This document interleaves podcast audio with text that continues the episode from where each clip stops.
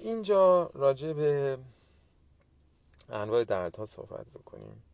pain types دردها رو می‌تونیم بگیم somatic pain visceral pain و neuropathic pain داریم. ما somatic pain ها مثل دردهای مثلا musculoskeletal هست پوستی هستش. این دردها مثلا می‌تونیم بگیم. بعد از تصادف ماشین مثلا این یک نوع somatic pain هستش.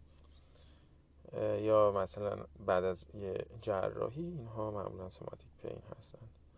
ویسرال پین ها شامل اون مثلا درد کلیه درد معده درد یعنی احشاد داخلی بدن هستش. نوروپاتیک پین ها شامل دردهای پست هرپتیک یعنی دردهایی که خود عصب درگیر هستش بهش میگن نوروپاتیک پین ها هستن مثل یکی دیابتیک نوروپاتی هستش پست هرپتیک نورولژیا هست. دیگه ترجمینال نورولژیا هستش فانتوم فانتوم پین هست. این فانتوم لم پین مثل این هست که افرادی که مثلا یه عضوشون رو قطع کردن مثلا پاشون قطع کردن ولی باز میگه که من فرض فلان قسمت پام درد داره. اون عضو الان وجود نداره. اون همون phantom هستش. دیگه multiple sclerosis هم جزء این دسته هستش. خب دردها رو هم می‌تونیم به این شکل تقسیم کنیم. یکی بگیم acute pain هستش یا chronic pain هستش یا اینکه حالا این chronic pain هم می‌تونیم مثلا بگیم توی بیماران cancer ی سرطانی یا غیر سرطانی هست و همینطور terminal cancer pain هستش. اینها رو ما می‌تونیم تقسیم بندی بکنیم. به این صورت یه نکاتی هست در این مورد ما باید بهش اشاره بکنیم. یکی اینکه مشکل اعتیاد در بیمارانی که داره درد حاد هستن و ترمینال مثلا مریض سرطانی هست درد حاد داره یا به صورت حاد حالا یه مشکلی پیش اومده می‌خواد داروی مخدر مصرف کنه ما مشکل اعتیاد رو در این بیماران نداریم. ولی اگه بیماری هست که می‌خواد بیمار نان کنسر هست. خب بیماری که سرطانی نیست ولی می‌خواد به شکل کرونیک داروی اوپیوید مصرف کنه. به ویژه که اگه تاریخچه به ویژه که به ویژه اگه تاریخچه بنی اعتیاد را هم داشته باشه خب احتمال اعتیاد وجود داره. باید این رو در نظر بگیریم.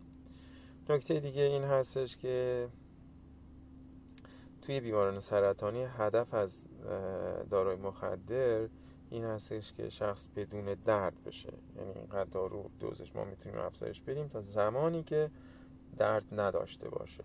خوابش خوب بشه هدفمون این هست که خواب خوب داشته باشه درد نداشته باشه و کوالیتی لایفش خوب بشه. ولی برای درد توی یعنی دارو مخدری که استفاده میشه برای درد کرونیک هدفمون چی هست؟ بهبود عملکرد هستش که عملکرد شخص بهتر بشه ولی pain free نیست هدفمون که شخص دیگه اصلا درد نداشته باشه جز هدفمون محسوب نمیشه. خب حالا بیام سراغ این که ببینیم ها بر indication ها چیا هستن.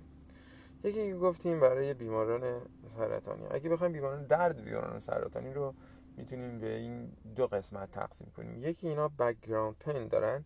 یعنی که درد دائمی همیشه که دارن که به خاطر حالا فشار اون توده یا تومور به بافتها و اندامهای داخلی دیگه توی بدنش به وجود میاد. یه دردی هم هست که حالا هر از گاهی peak می‌زنه یهو درد رو در طول روز اینها می‌گیرن که حالا می‌تونه چهار بار پنج بار ده بار در روز اتفاق مثلا بیفته. معمولا برای این دردهای background pain که میاییم از فرمی که اثر طولانی داشته باشه استفاده می‌کنیم با نحوه استفاده ATC یا around the clock. یعنی مثلا هر 12 ساعت میگیم که خب این فرم SR مثلا مورفین یا اکسیکودون یا هیدرومورفون رو مصرف بکنن. پس داروهایی که برای background گفتیم استفاده میشه برای background pain توی بیماران cancer ی چی بودش؟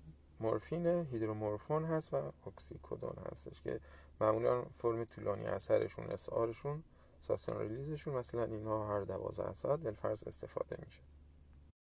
ما از فنتانیل پچ هم می‌تونیم استفاده بکنیم خب؟ ولی فنتانیل پچ خب می‌دونیم دیگه این پچ ها خودشون طولانی مدت هستن. ولی باید مشخصه داشته باشه. یعنی ما برای همه بیمارها نمی‌تونیم مصرف کنیم. برای کسی که نایو هست اوپوید نایو هست ما نمی‌تونیم استفاده کنیم. اوپوید نایو ها هم اینجوری تعریف میشه که شخص مثلا به مدت یک هفته باید داروی مخدر مثلا مورفین گرفته باشه با یک دوز بالایی. حالا اون هم بهتون میگم دقیقا چقدر هستش.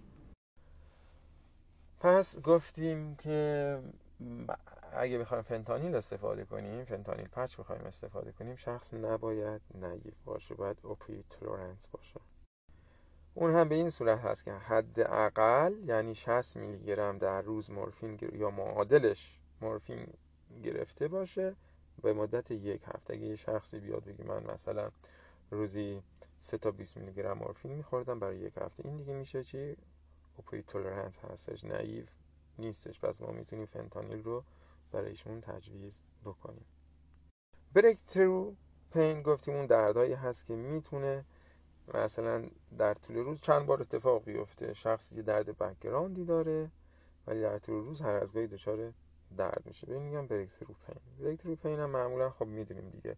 این دردها خیلی سریع اتفاق میفته سریع از بین میرن. پس ما برای تسکین این دردها از های short acting یا مثلا IR اینا که اثر سریع دارن استفاده می‌کنیم. می‌تونه مثلا مورفین اکسیکودان هیدرومورفون باشه فرم IR شون. اگه این اینجا هم برای اونجوری ما باز فنتان برای قضیه فنتانیل اینجا هم داریم. فنتانیل buccal داریم که دهانی هستش. اگه شخص اوپی تولرنت باشه یعنی نایو نباشه ما چی کار می‌کنیم؟ فنتانیل بکل هم می‌تونیم به شخص یه مصرف دیگه فنتانیل هم برای کمکی توی آنستزیا هستش یه استفاده میشه. یه ترکیب یعنی یک ایندیکیشن دیگه مخدرها هم در زمان زایمان هستش که از از نالبوفین استفاده میشه. از مپردین هم میشه استفاده کرد. برای بعد از عمل جراحی هم که می‌تونیم از اون فرم های آی آر استفاده بکنیم. برای درمان ترک اعتیاد که می‌تونیم از بوپرونورفین و متادون استفاده بکنیم. برای درمان سرفه هم می‌تونیم از کدئین، هیدروکودون و نورمتادون استفاده بکنیم. برای بعد از جراحی می‌تونیم از بوتروفنول هم اسپری بینیش هست استفاده بکنیم. باز اینجا تکرار می‌کنم از میپریدین برای درد مزمن استفاده نمی کنیم گفتیم چون محرک مغزی هستش. نکته دیگه فنتانیل هم گفتیم که بیاویلیبیلیتی اورال خیلی کمی داره. یعنی که ما بخوریم قرص خوراکیش نیست قرص دهانیش هستش. این رو هم یادمون باشه.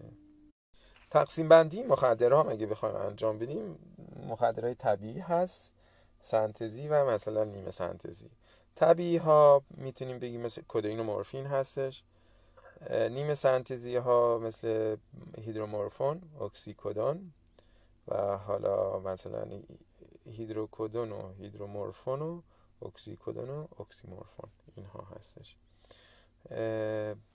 فنتانیل متادون و مپریدین اینها سنتزی هستند واکنش های آنافیلاکسی معمولا به ندرت اتفاق میفته ولی می‌تونه واکنش آنافیلاکسی به مصرف یک داروی مخدر اتفاق بیفته.